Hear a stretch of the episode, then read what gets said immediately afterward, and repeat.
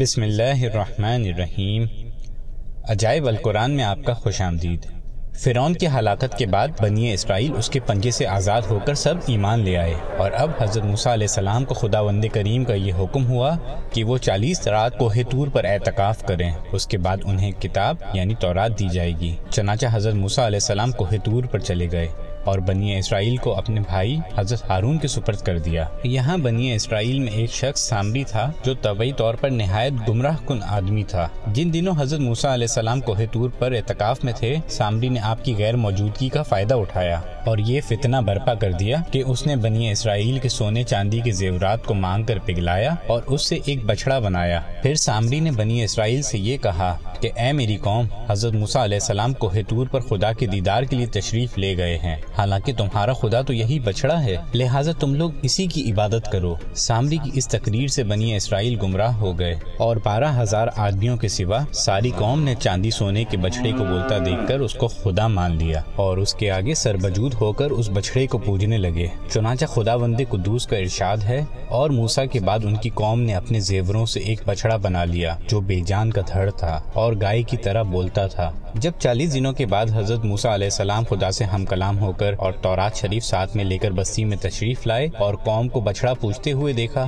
تو آپ پر بے حد غزب و جلال تاری ہو گیا۔ آپ نے جوش و غضب میں تورات شریف کو زمین پر ڈال دیا اور اپنے بھائی حضرت ہارون علیہ السلام کی داڑھی اور سر کا بال پکڑ کر گھسیٹنا اور مارنا شروع کر دیا اور فرمانے لگے کہ تم نے ان لوگوں کو اس کام سے کیوں نہیں روکا؟ ہارون علیہ السلام معذرت کرنے لگے۔ جیسا کہ قرآن مجید میں آیا ہے، ترجمہ حضرت ہارون نے کہا کہ اے میری ماں کے بیٹے، قوم نے مجھے کمزور سمجھا۔ اور قریب تھا کہ وہ مجھے مار ڈالیں۔ تو آپ مجھ پر دشمنوں کو ہنسنے کا موقع نہ دیں اور مجھے ظالموں میں نہ ملائیں۔ حضرت ہارون علیہ السلام کی معذرت سن کر حضرت موسیٰ علیہ السلام کا غصہ ٹھنڈا پڑ گیا۔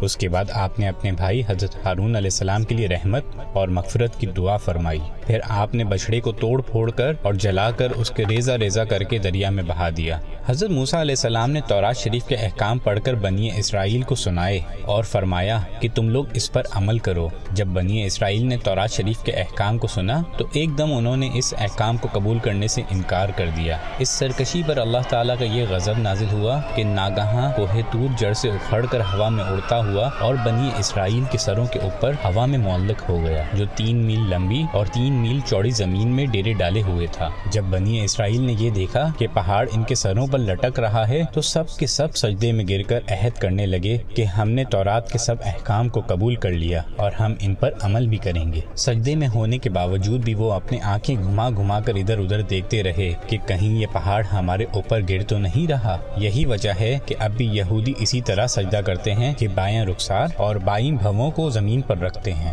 بہرحال، جب بنی اسرائیل نے توبہ کر لی اور تورات کے حکم ماننے کا عہد کر لیا، تو پھر یہ پہاڑ اڑ کر اپنی جگہ پر چلا گیا۔ قرآن مجید نے اس واقعے کو چند جگہوں پر بیان فرمایا ہے۔ مثلا، سورہ اعراف میں ہے ترجمہ، اور جب ہم نے پہاڑ ان کے اوپر اٹھایا، گویا کہ وہ صاحبان ہے اور ان لوگوں کو یقین ہو گیا کہ اب یہ پہاڑ ان پر گر پڑے گا۔ پھر ہم نے کہا کہ لو جو ہم نے تمہیں دیا ہے اور مضبوطی کے ساتھ اور یاد کر لو جو اس میں ہے تاکہ تم پرہیزگار بن جاؤ۔ محترم ناظرین، کیا آپ جانتے ہیں کہ وہ کون سے پیغمبر تھے جن کو مچھلی نے زندہ نگل لیا تھا؟ اگر آپ جاننا چاہتے ہیں تو ہمارے ساتھ بنے رہیے۔